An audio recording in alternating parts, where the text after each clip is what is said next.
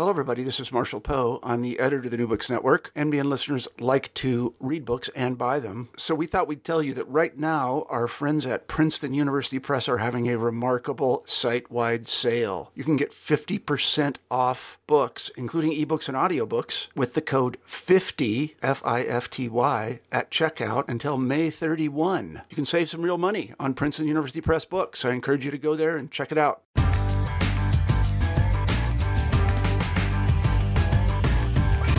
Hello, everybody, and welcome to the New Books in Folklore podcast. My name is Rachel Hopkin, and I'm one of the co hosts of the channel.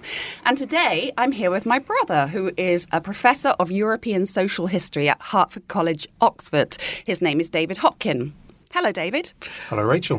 Thank you very much for joining us. And the fact that you're here is not mere nepotism on my part, or nepotism in any way, shape, or form, because although you're a historian, I've heard you described as a folklorist by vocation. What do you think the person describing you that way meant when he said that? I probably came into history via folklore, actually. Uh, I wasn't an academic. I went along to an event at the Folklore Society. I thought, oh, this is really interesting. I got my membership card to the Folklore Society and started reading books in their library. This is in London. Uh, and from that arose my proposal, which led to my doctorate at Cambridge. So, the book that we're looking at today is called Voices of the People in 19th Century France. Can you tell us a little bit about this book? How did it come about? So, this is uh, a kind of follow up to my doctoral research, which was particularly about soldiers and soldiering. And I was trying to find a mechanism, a way of finding out how people thought about soldiers. And that led me to looking at songs and folk tales and that kind of thing, places where people talked about uh, soldiers in the 19th century or even before. And as I became use this material, I became aware that there's a kind of vast body of folkloric sources uh, across you know every region of France, uh, and this is really underused, I would say, by historians, uh, and historians are constantly bemoaning the fact that we don't have sources for ordinary people, that we cannot hear their voices. This is a complaint which you hear all the time. In uh, his, historians are anxious, trying to work out how did people feel about poverty, about migration, about how a range of issues. But they say we we don't have any records, we don't have any sources from them, and that you know, there's a point there, but actually, within folklore, it turns out we have heaps of voices from hundreds and thousands of different people. And yes, they're they're in a particular genre. They're they're, they're in the form of tales or riddles or, or songs or ballads or something like that. But nonetheless, these are the voices of so and so, a particular person at a particular time. And it turns out that they're quite often talking about the kind of issues that historians are interested in. You know, where how do people form relationships? How do they feel about their bosses? How do they feel about having to move? What's their sense of identity in their region or, or, or wider? So, in lots of ways, this material is really rich for answering all kinds of questions which historians want to know the answers to. What kind of material are we talking about? How come there's these huge collections of folkloric material?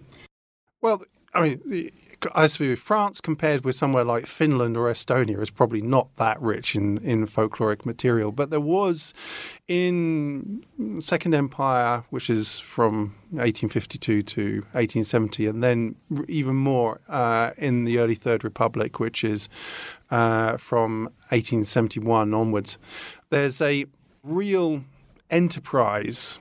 Uh, there's a, a, number of journals and a number of societies which are encouraging people to engage in folkloric research and to explore their regions uh, and their localities. And a lot of this is published. You know, there's a, a lot of the material is uh, available. Uh, to, to you know actually these days on um, Internet Archive a lot of it, uh, but a lot of it's also in manuscript, sometimes in departmental archives, sometimes in private archives. Uh, and that in particular is not particularly well known, the archival material. On the first page of the book, I think you, you, you say that you're proselytizing for a folkloric turn in the discipline of history. What does that folkloric turn actually consist of? Well, it's partly taking seriously this the, this kind of material as sources.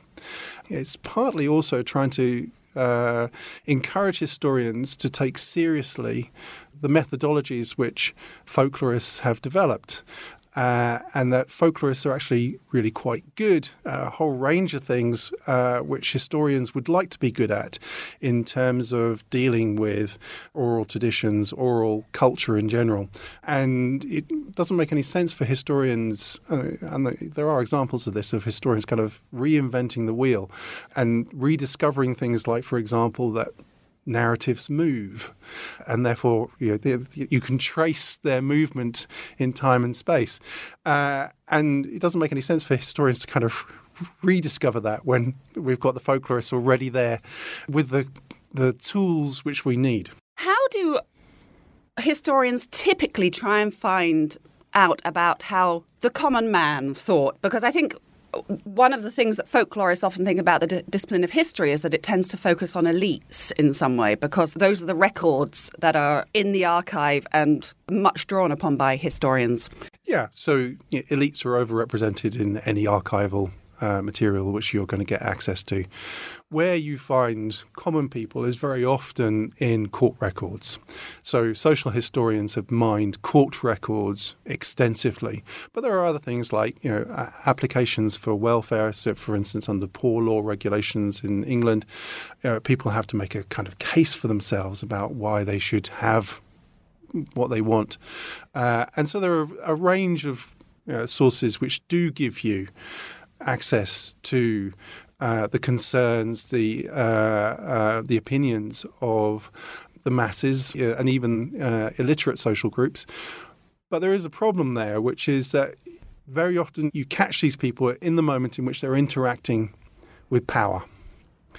Uh, and you know, as I think we could all recognise in our daily life, we don't always behave with power holders in exactly the same way as we would behave with other people within the family, within our wider community. So there's a kind of particular issue there, which is that you know being in court does not necessarily encourage people to be themselves, for example. Uh, and then the court transcribes everything in a very particular way. It has a very kind of set notion of how evidence should be set down. And so the whole thing is pulling the material away from where we might want to uh, might want to be. The other thing is that court records very often come up know, at moments of crisis. So, you know, if someone's involved in a rebellion or a riot or something like that, uh, and they're brought before the court, uh, and so the historian is drawn to the moments of crisis, the moments of tension, uh, the moments of conflict, and they, and in a sense, you know, that's that's a kind of that is a disciplinary uh, outlook of historians. You know that times change, and therefore you're always looking for how things change, and these moments of conflict are, are ways of exploring that. But what it does mean is that we undervalue the everyday uh, and the moments where things don't end up as crisis, and we don't necessarily see the mechanisms by which people can resolve their problems without having resort to uh, instruments of the state. And so the, folklore is really a kind of very good way into into the domestic, into the familial, into the everyday. And in that way, it kind of it gives you a very different feel for how people navigated their lives in the past. That it wasn't you know one continual movement from crisis to crisis, but yeah, there there are ways of getting on with other people, of sorting out problems. So, in this book, Voices of the People in 19th Century France, you have a series of case studies through which you explore this folkloric turn that the historians could take and that you have taken. Can you tell us a little bit about how you came across these examples?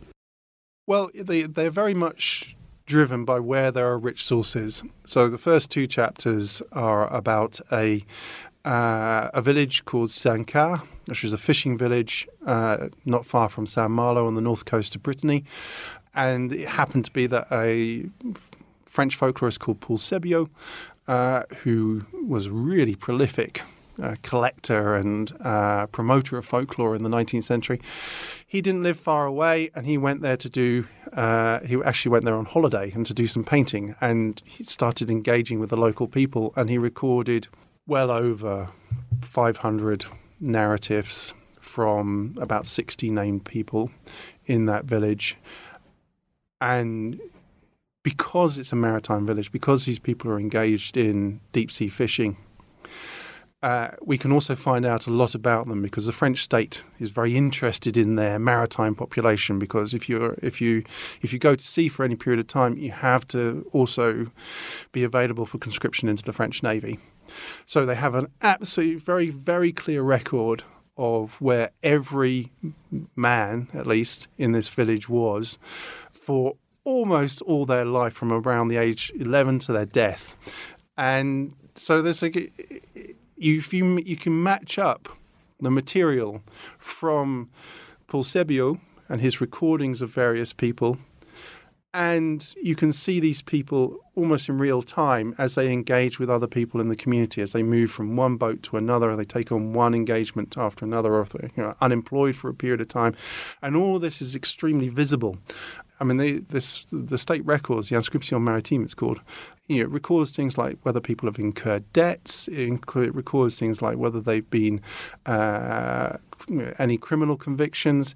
And so, for example, Paul Sébillot, when he stayed in this village, stayed with a family called the Pirons. Um, and there's uh, in one of the stories told by one of the Piron sons, uh, it refers to a ship owner by name. And because I can see exactly what's happening in his life at exactly that time. I can also see that's because he's actually looking at that very moment to to get a new engagement with this particular ship owner. So, uh, are you seeing the facts of, of these people's lives that you see from these official maritime records, are you seeing facts of these lives reflected in the stories that Paul Sébillot was collecting? Yeah, absolutely. I mean, most of the people that he spoke to, not all of them by any manner of means, but a lot of the people he spoke to were fishermen. Uh, most of the of those fishermen were engaged in deep sea fishing. They went to the you know, Grand Banks of Newfoundland, uh, and they were fishing for cod for six to eight months of the year there and the aspects of their lives are reflected exactly in the material which these people then share with Sébillot when they're back on shore. Things like, you know, the um, so uh, there's a, one of the his most um, informative uh, interlocutors, whatever the you know, interlocutors. it's a difficult in, word to say. In, yes, one of his most uh, informative correspondence actually he wrote to him was a, a guy called Francois Marquet. Uh, and when he first met him, I think Francois was about 13 and just about to go, you know, take his first engagement uh, at sea. And it's very clear that Francois didn't like this idea at all. He did not want to go to sea. His stories are full of the kinds of you know, the mistreatment which cabin boys on these deep sea vessels were victims of. I mean, you know, the life for cabin boys on these ships was well, I mean, it was hard at the best of times, but vicious and abusive at the worst of times. And there were forms of kind of hazing and of uh, um, punishments, I suppose, which were inflicted on the cabin boy as a way of the officers maintaining their authority over the crew without confronting the crew. So the cabin boy is a scapegoat. And this comes across very strongly in Francois' stories. Even when he has a happy story about going to sea, the end story is he came back to land and he never went to sea again. Uh, and that's what he, you know, he clearly wants. And as it happens, through his connection with Paul Sébillot, it works out for him. Instead of getting a job like almost all of his contemporaries do, uh, going to sea, he gets a job with the Ponts et Chaussées, which is the engineering corps responsible for kind of maintaining the infrastructure in France. And that's down to Paul Sébillot. Paul Sébillot worked uh, in the ministry which was responsible for the Ponts et Chaussées, and that's how he got this job. Just before we go on, can you tell us some of the things that the cabin boys would be subjected to, some of the things that these hazing rituals might have consisted of? Well, I mean, it, the ones which uh, uh, come up in the stories uh, are to do being being thrown overboard in a barrel or being hit with a fish. You know, the, the hit with a cod is. I mean, a cod is a big, big fish. If you're hit with a cod, you'll know about it. So there's a, there's a range of things like that. I mean, memoir literature from the 20th century by people who've been through this experience, or you know, refer to it uh, as really quite terrible. Uh, actually, if you look at the records of the the Inscription Maritime, it's quite often so hard it's fatal for a lot of these people. It's terrible. One of the things I think you look at is the relationship between Sébillot and his interlocutors, which is something that folklorists are very interested in. Can you tell me how you see that playing out? Yeah, it's. I mean, is quite an interesting character. He's a hardcore Republican in Brittany when Brittany is not politically, uh, uh, certainly the elites are not generally Republican, and he's advancing uh, a Republican political idea in which the people, the masses, have to you know, play their part. You know, uh, they're the point of uh, the the concept of the republic, and so he has a kind of commitment to the people, which is you know there in uh, the material which he's collecting. He's interested in them. He's interested in, in their psychology. Um, he talks about the notion of a kind of folk psychology. He's interested in their heroes. He's interested in their history in particular. So he's interested in their relationship to the British, which is quite tense uh, historically. Bretons and the British don't necessarily get along because of this long history of maritime conflict. Uh, he's interested in their relationship to their former seigneurs. So before the French Revolution, all of these areas had lords who uh, had a role. And yeah, he quite likes the stories in which the, the fishermen reflect uh, on their how much they despise the seigneurs of the past. Uh, so he's interested in these kinds of things. He's also interested in religion. Brittany has a reputation as a particularly devout region, and fishermen within that have a reputation as particularly uh, maybe not devout, but concerned with maintenance of rituals and things like that. So he's interested in that kind of aspect of popular religion although again he, he quite likes the anti-clerical, the uh, subversive, um, the occasions in which fishermen kind of don't conform to this kind of superstitious idea of, of the maritime population. The second chapter is called The Sailor's Tale Storytelling on Board the North Atlantic Fishing Fleet. What information did you unearth there? So, Sébillot's not going to sea. He's getting all this stuff when the people come back to shore. But there are groups of uh, men. There's a family called the Massey family, for example, that he collects. There's three brothers, and he collects about uh, 30 long narratives from that particular family. So these are men who are you know, going to sea for long periods of time. They're going to be shut in uh, uh, on board their ship on the Grand Banks for six to eight months a year. Um, I, mean, I should explain that the way they work is so you're on board ship, but when you're laying your lines to, to go fishing, you actually go out in a dory, which is kind of it's like a, a canoe, but you're on the open ocean. I mean, it's a, a scary prospect. There's only two men in a dory. You go out and you lay your lines, uh, and then later on you go back and collect them and you're taking up the fish. And because you're in the far north in the summer, you know, it's long days, you're working all the time. The food isn't great, there's tensions. Well, they, all of the men are dependent on the quality of the catch for, for their earnings. You know, they, they, they're not paid a wage, they're paid according to how much they catch, quite often at an individual level. Um, so there's a lot of potential for real tensions within the crew. Um, crews are not recruited from within one village, they're recruited from across a number of villages or even whole regions. So there will be Normans and Bretons on board the same ship. They don't always get on. There will be people from the maritime regions, but also people from further inland, and there's tensions there.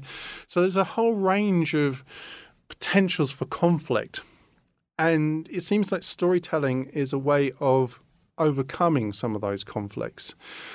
I'll give you some specific examples. So you can talk about things in stories which you couldn't confront officers with directly. If officers are confronted with a crew which are dissatisfied about something, that has the potential to blow up into a mutiny, to, to become really problematic. And so they will come down hard on anyone who's expressing any kind of dissatisfaction. But that doesn't mean that there aren't dissatisfactions. There have to be mechanisms by which people can find out about those dissatisfactions. So, one way uh, is through storytelling people talk about what they think is a, an ideal officer. What what is your dream officer? What how would the dream officer behave? Well, the dream officer, of course, would ensure that all the men would have butter. They would ensure all the men would have coffee. He would put the men before himself and stuff like that. So a lot of these folk tales, I mean, they're, they're kind of standard folk tales from you know the Eurasian catalogue of folk tales, but they're often set within environments in which people are going to sea, and so there are captains and men, and you can talk about these kinds of things. And we know from officers' memoirs that officers did listen in to these storytelling occasions more or less explicitly to pick up these kinds of hints of what's going on, where the tensions are, what the problems are, what they need to kind of address. And so the storytelling becomes a kind of clear mechanism for resolving those kind of issues. But it's also, I think, more generally for people joining the crew it's a way of learning what's expected of a sailor. How is a sailor supposed to behave? what attributes are admired. And by hearing the stories, you gain that. By telling the stories, of course, you're then actually recognized as an equal and a member of the crew. And there's, you know, direct accounts of that within memoir literature of, of sailors, if you like, kind of buying their way into the crew by establishing themselves as effective storytellers. So, what are some of the qualities that the sailors needed? Well, I mean, in some ways they seem somewhat counterintuitive. So the sailor's favourite hero uh, is a guy called Tribord Amure. Tribord Amure uh, means that you never give way. So a sailor, for example, if he makes uh, an arrangement with a captain and every contract, I should say, between these sailors and the captain who's responsible for crewing the ship are individual. They're not standard. So when the sailor makes a contract, he sticks to it regardless. So there's one story in which a, a, sailor is engaged for a year and a day. And at the end of the year and the day, he says, Right, that's it. My contract's over. I'm finished. Uh, and the captain says, But we're miles from the port. What are you going to do? He said, Right, I'm going to take the dory and I'm going to go. Now, this is not necessarily a terribly sensible thing to do if you were on the Grand Banks of Newfoundland but as a kind of expression of an attitude of how you have to kind of defend your own interests in your negotiations with captains and with ship owners, it, it does really kind of express that. Right, that's fascinating. So, from the Breton maritime community, where do we go next? We go to Lorraine, which is in eastern France, and it's a region where in the 19th century uh, villagers played a particular verbal game called the diage and the diage is an exchange of of you know short verbal rhymes uh, which are called daimons. And these daimons, I've called them riddles. They're not properly riddles, but they're a bit like riddles because this is a wit combat game and it's played between groups of men, usually young men, and then groups of women. And the men are out in the street and the women are inside the house. And so they're semi-anonymous to each other. These two groups, they don't necessarily know precisely who is speaking, and that's part of the fun of what's going on. Daimons have a very particular form, and they're kind of like a uh, a joke sale. So uh, I would say, I sell you the daisy, which is uh, green at the root uh, and red all around. Tell me, my love, who loves you the daisy uh, in France, as in England, you know, you, it's a way of you know, he loves me, he loves me not kind of idea. So the the the thing which you're selling is somehow also relevant to the question which you ask. But you don't answer the question directly. You propose a counter sale, and the counter sale might encourage you to come in. So um, I sell you my little knife, which cuts cake so well. If you were my lover, we would eat it together. Uh, or it might be a, a dismissal, saying go away. And this is a game which is for some reason, although it has medieval antecedents and you know, there there are medieval records of people playing this game, as something which has actually been observed uh, as only happens in these this region of Lorraine. It's quite interesting. So you know, a very large corpus of these daimons, and you know, they have a lot of interest because it takes you deep into the social life of these villages, you can see that they're kind of directly related to courtship. How how does a young man and a young woman form a relationship? Lorraine is, you know, fairly Catholic. It, it's a region in which forms of behavior of interactions between men and women are going to be overseen by people within the village and there is a sense that certainly between the landowning peasantry, relationships are made for them by their parents. Uh, that is, these are arrangements which are decided on by uh, the elder generation because they're all tied up with economic in- interests. So, how do young people bring their own preferences into consideration? A man, how could he even approach a woman and find out what that woman thought about him? And this game is a mechanism for doing that. It's a way in which young men can talk to young women. There's a chaperone. There's a, the, the, the young women are in the house. There's usually older women there, but it's also used sometimes for political purposes. So uh, if you because the people are it's, it's played at night. The, young men are out in the street. You can't see their faces. Um, they disguise their voices. I should have said that earlier. They they have a kind of swazzle like a Mr. Punch uh, in Punch and Judy. So they're disguising their voices, and so they can say things which otherwise could not be said about is the priest having a relationship with his housekeeper? Is the deputy mayor up to the job? These kinds of things. And so they can take on political overtones uh, and be used in that kind of micro politics of the village, which is really quite interesting.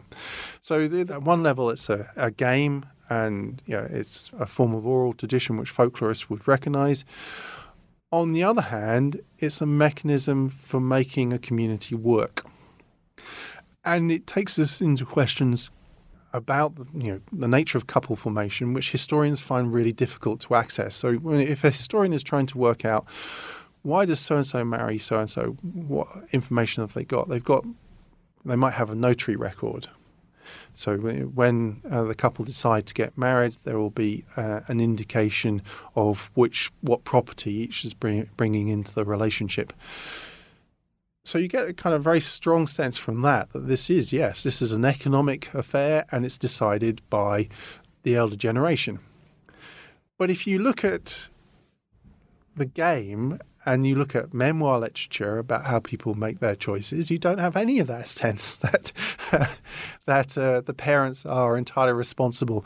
So there's some other mechanism by which people are making their choices, and their choices might fall within a fairly narrow range but they have some kind of autonomy over who they are likely to end up marrying. Okay, I'm feeling a little bit confused though because the the, the, the women and the men don't know who each other. Who, ah, okay. I should have explained.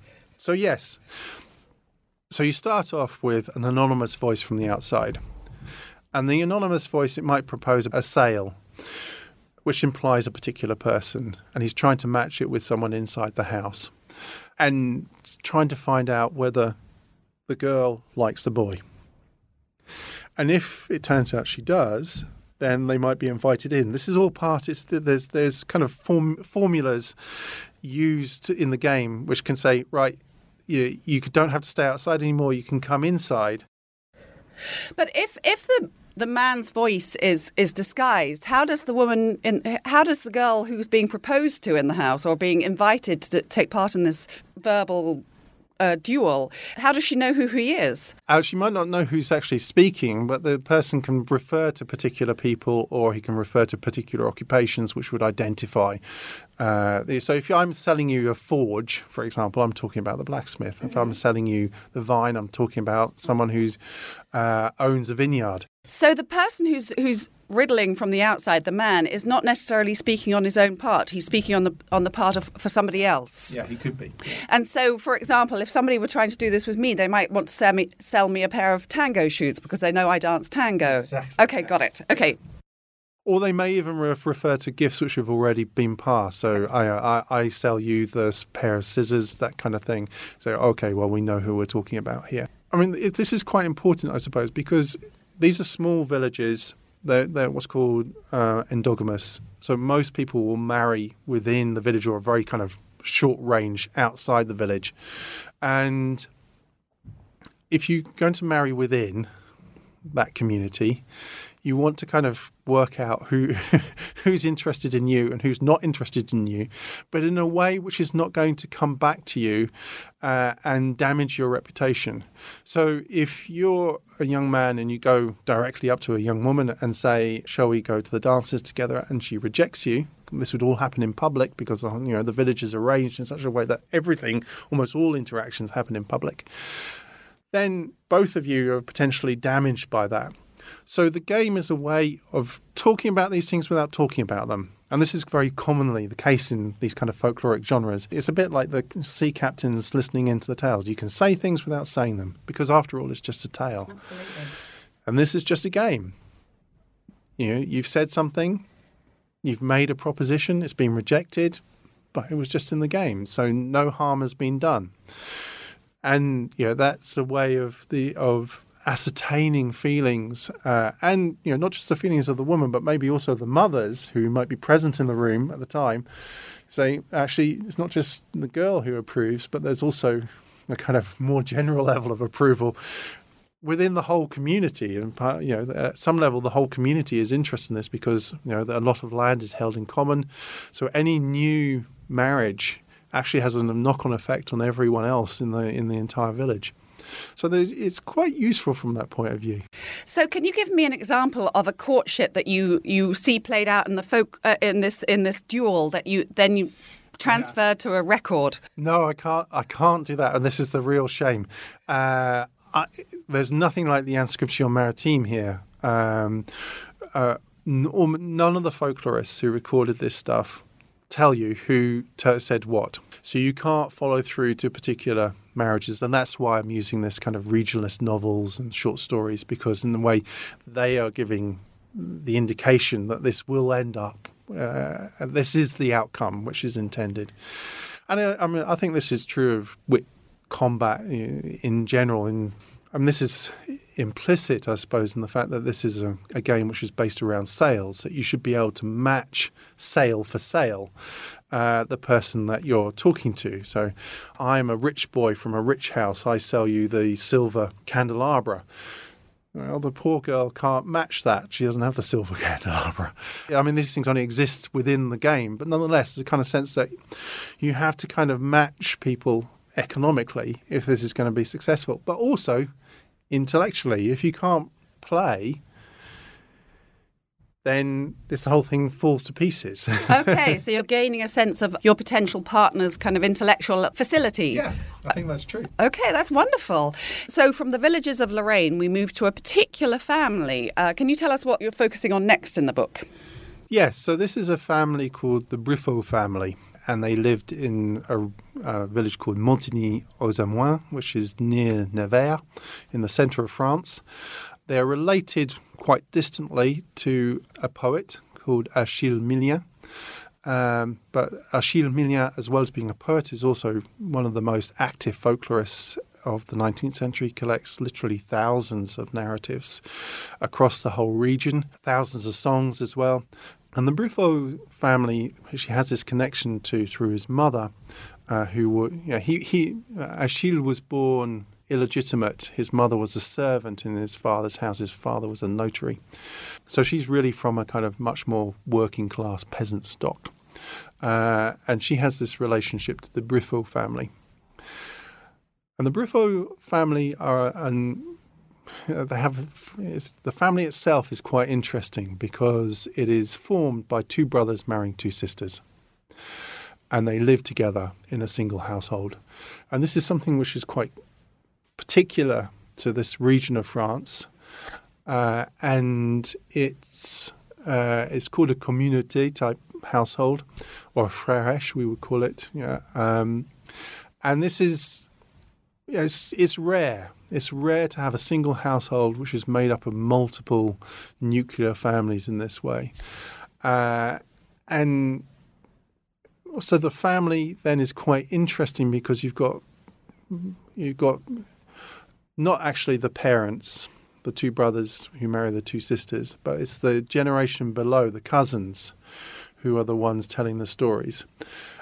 And you can use this to kind of look at the dynamics of the relationship within that family and it's you know there are lots of ways in which it's yeah, the dynamics are going to be very particular because you are living with your cousins and with your uncles and aunts, and that comes across in these narratives.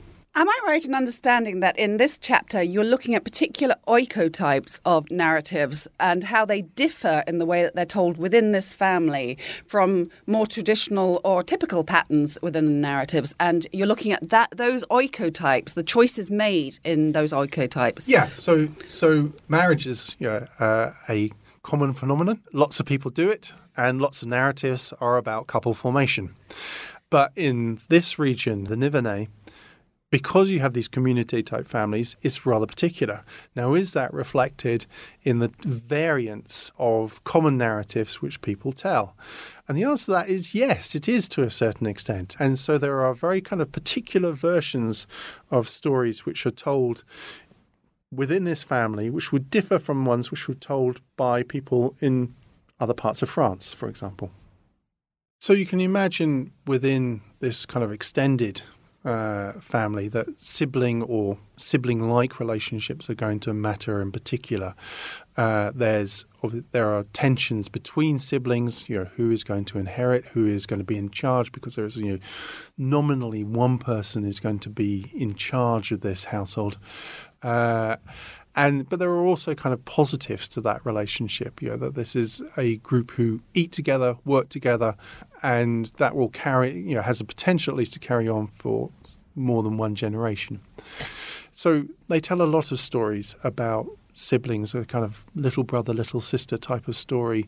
But one of the interesting things about them is that in folk tales generally if we think about if we think about Snow White, for example, Snow White has problems with her stepmother. She then leaves that household. She goes and forms a new household.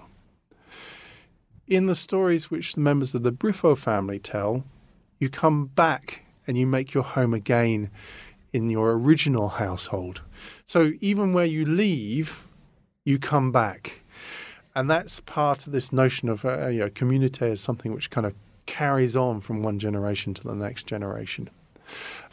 So, an example of an ecotype which works within this family but might not in any other is a story called Francoeur, True Hearted, which is about a girl who marries, her husband then leaves home, she's then slandered by someone to her husband. Her husband sends back a letter. He's a soldier. He's gone off with the army. Sends back a letter saying, "Right, kill her." But instead of that happening, she runs away in disguise as a soldier. She joins the army. She serves her own husband. Uh, she makes a fortune, and at the end of this period, yeah, she reveals herself to her husband. The the bad guy is punished, and everything you know reverts to an ideal family type. Now, this is a version of ATU 883A, uh, The Innocent Slandered Maiden. Now, in The Innocent Slandered Maiden, very often the person who is doing the slandering is an uncle. The uncle is trying to force his niece to sleep with him, and she refuses, and this leads to uh, this fleeing from home. Now, in this household, the uncle is there in the room. So it just wouldn't really work to tell a story in which the uncle is the baddie. So she moves it off onto someone who's outside the household and doesn't have any kind of connection to the household. So, in that way, you can see that Marie Briffaut, who told this particular story, is telling the story in a way which is different from you would find elsewhere because of the particular household type that she's living in. And there are other things like that. So, there are versions particularly around sibling relationships, in which issues are resolved between siblings and they are able to establish a household together. Some of these are versions of tales which are very well known, uh, such as you know the girl in search of her brothers, or little brother, little sister, which is in the Grimms. But again, maybe it's worth thinking about, you know, even for the Grimms, who's telling them these stories? Are they from regions which have these particular household forms where brothers and sisters will end up living together in the same household. Uh, and that's you know something to, to think about. And what are you finding that these particular variants tell you about the attitudes of the people in the household, or what are you imagining that they're saying? Well, one of the things which comes across particularly from Marie's uh, tales is that she is extremely hostile to the idea of marrying and leaving her home. If if it does occur in any of her tales, it's always prelude to catastrophe. The person that she's married is the devil or something like that. She wants, and her stories will achieve an ideal ending in which she's living in the same house where she grew up where the heroine is living in the same house where she grew up. That is what she expects. It had happened to her mothers because it was the mothers who inherited the farm and the brothers who married them came and joined them. And so, in a sense, she's looking at that as the norm. That's her experience. The stories and her experience combine to form her own expectation of what should happen. So, that's one way in which you can see the narratives really reflecting very specifically on the circumstances in which this, this girl grew up. So she's expressing that she wants this this family to stay as it is. She doesn't want anyone going anywhere. yeah, but you know, she's also you know this is. You can imagine within this household, there's plenty of op- opportunity for various tensions to emerge, and you know, in general, within gender relations within a patriarchal society, there's plenty of opportunities for tensions to emerge.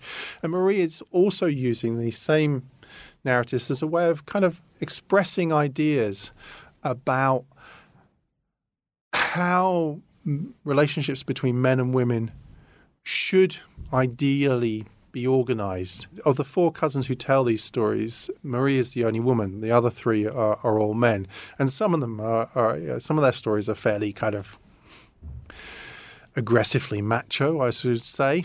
I mean, there's um, women are taken for granted. Uh, their opinions about, for example, you know, should a relationship be formed between the hero and the heroine are never asked.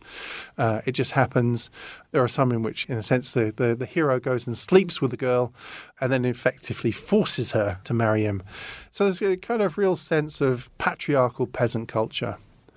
But then Marie has got stories in which men are constantly making wrong decisions. So she tells a story of Brigitte. Um, it's kind of based on the Irish saint Brigitte, in which Brigitte is uh, slandered by her stepsister. The stepsister says that she's given birth to a child illegitimately, when in fact, of course, it's the stepsister who's done this. The father sends her away. She goes off. Then the father's farms goes into a decline. He goes off. He comes to a fertile land and he meets a child, and the child says, uh, "I'm catching fish for the mother who did not make me, but who fed me." And of course, this is the child who's been sent away with Brigitte.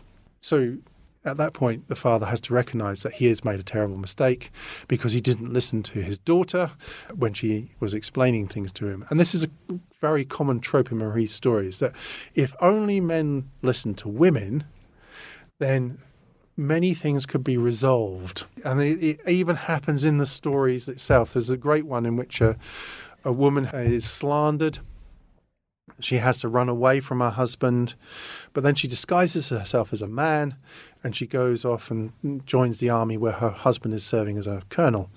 And she serves her husband as his servant. So, I mean, she's kind of, you know, she's acting out the female role but within a, a, male disguise. But she's making money. She makes all this money. She decides to set up a hotel. Uh, and to the grand opening of this hotel, she invites her husband, the colonel, but also the person who uh, slandered her, various other people who uh, she's connected with. And she says to them, Well, we've all got to tell a story. And they go around telling a story. She says, Well, I'm going to tell a story. It's about a woman who was slandered and who went off into the army and disguised herself and who served her husband, the colonel, even in this disguise. She's still wearing male clothes at this point. So she's making the point that men listen to other men, but they don't necessarily listen to women. But her husband had listened uh, to her all those years ago. They could have been living together happily all this time. And it's also making the point that within a, family like the Briffaut family, where you've got a lot of people living together, all kinds of issues going on, storytelling is quite a good way of expressing things without necessarily doing so in a way which is confrontational. So within the story, she keeps on saying it's a tale, it's just a tale but nonetheless, you're imparting a particular message. I'm liking the sound of this, Marie. She sounds like an excellent creature. So, from uh, there, we come to work songs and peasant visions of the social order. Yeah, I mean, this is a very kind of straightforward issue in some ways. You know, do peasants think of themselves as peasants? That might seem like an obvious question, but it's really difficult to work out the answer to that do peasants or people who work the land have a sense of social solidarity with other people based on the fact that they're engaged in a similar activity? And you know, there are peasant revolts in the early modern period, which might indicate that people do have that kind of idea. There are various occasions where people kind of mm, use peasant symbols, the clog, for example, as a way of kind of expressing a peasant identity. But it's really hard in the modern period to find any kind of clear cut sense of whether people did have that sense of belonging to a social group until you come to songs. Until and specifically work songs that people are singing while they're working in the fields. And there's a set of songs with a very similar theme actually, as it happens in almost all the language communities of France, so in Breton, in uh, German speaking Alsace, uh, but also in the French speaking and the Occitan speaking parts of France, in which a laboureur, a ploughman, is talking about his relationships to all the other social groups that he interacts with the bailiff, the lord, the people from the town, uh, the lawyers uh, who have mortgaged the land that he's working on, and things like that. So within these songs, you find a very kind of clear expression of the fact that, yes, you know, there is an idea of the peasant as a peasant and a shared repertoire of ideas about their relationships to other social groups, which you can then see also being mobilized in political action. Uh, that sounds wonderful. And so tell us what what's your final area of focus in this book? So the final area is is in the Velay region of I suppose central South France. The Velay, what's now called the Department of the Haute-Loire, is a upland region, mountainous, but it's associated particularly with lace making. Most of the women of the Velay in the 19th century would know how to make lace, and a very large number of them would be making lace for export. And lace making produces its own kind of occupational culture. So these women, as they uh, they work together in groups, either indoors. There's usually in them, even in the hamlets in in the mountains, they usually have a kind of collective workroom where they can go, or uh, in the summer, they're outside in the shade of a tree. They're bringing their lace pillows out.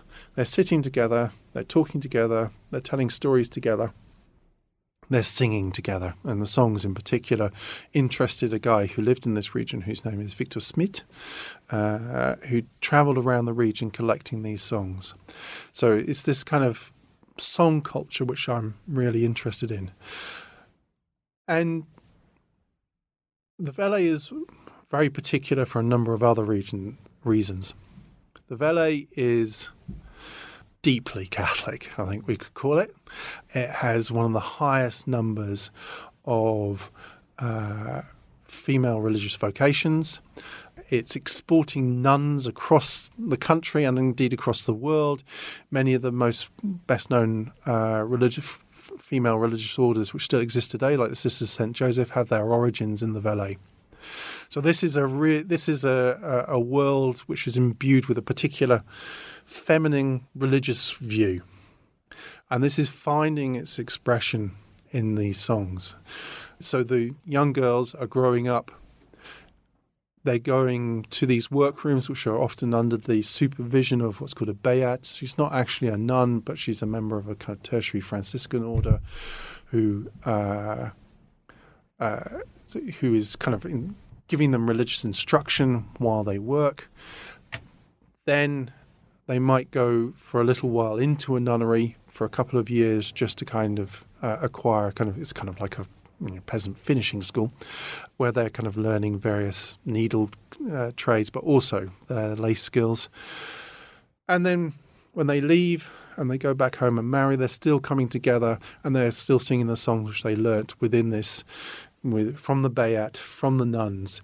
And so you have this feminized idea of Catholicism uh, expressed by these women and continuing to shape their expectations. So, their expectations of men, it has to be said, are fairly low. Marriage is not seen as a happy ending in most of the tales which they tell. And when they're singing songs about men, they are often about sexual violence or other violence. So, it's kind of, a, at some levels, quite grim. But there is also a sense of women having power and particularly these poor women, these lace makers, oddly, lace, although it's a luxury, is very associated with poverty. Because of their poverty and because of their status as women, they are actually closer to God. And this comes across very, very strongly in the stories which they tell and in the songs which they sing.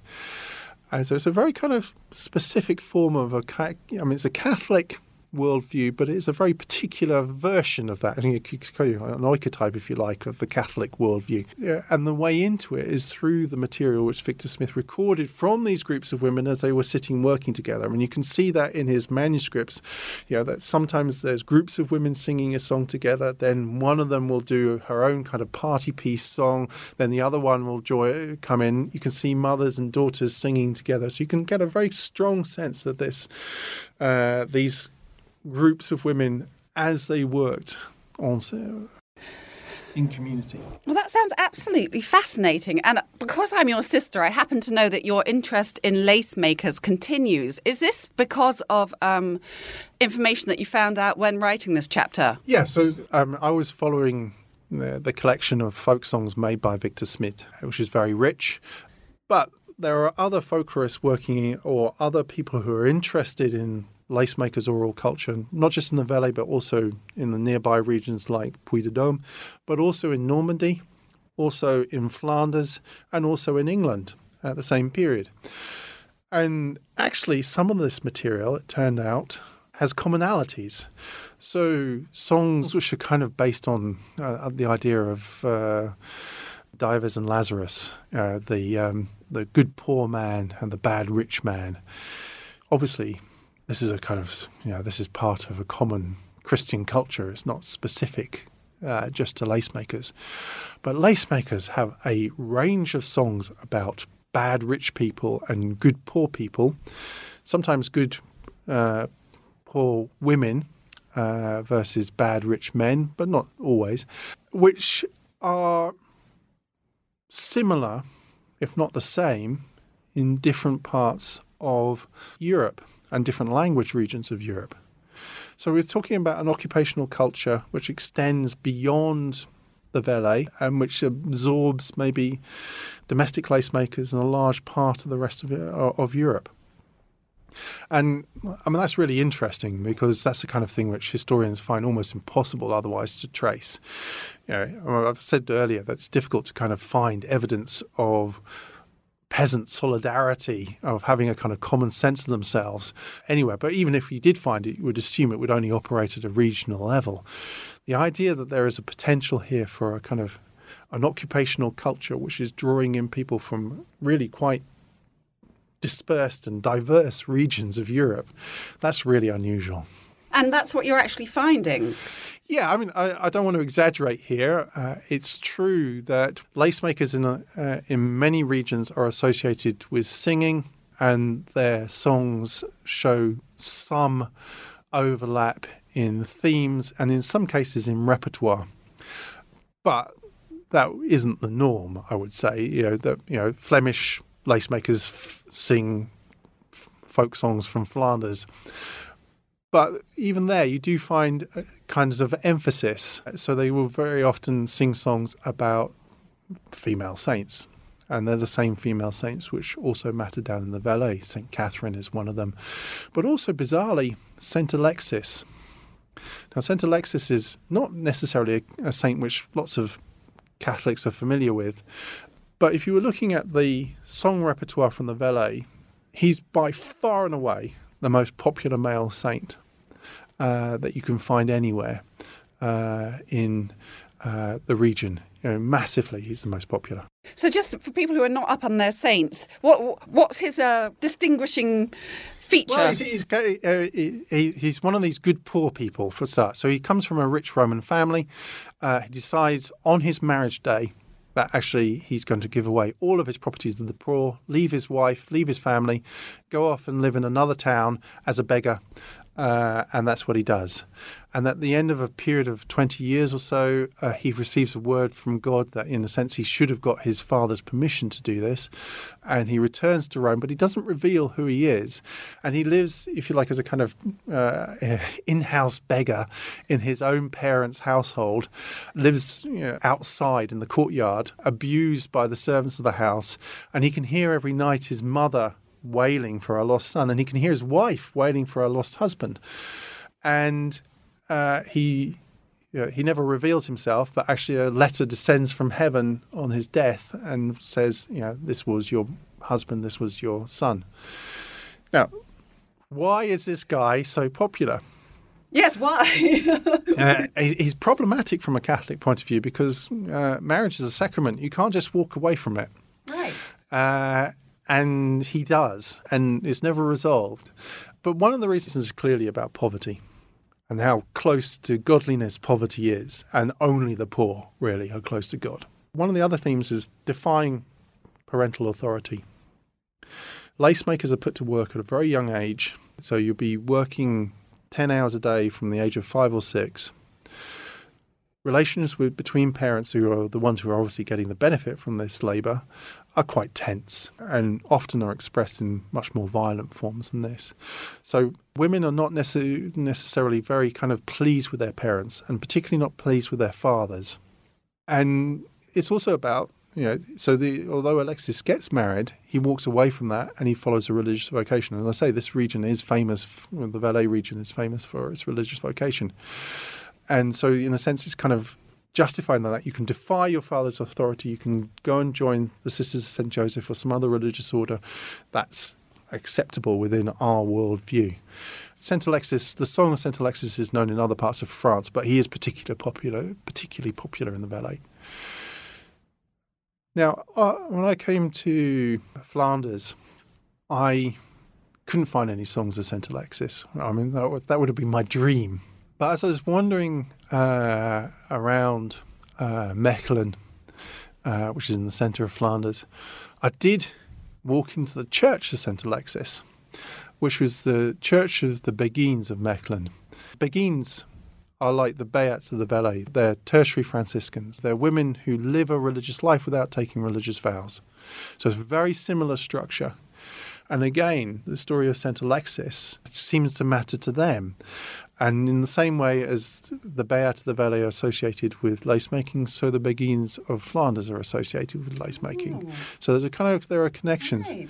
Then there are connections between Flanders and England. Lace makers, when they're learning to make lace in, in Flanders, have tells or tellingen.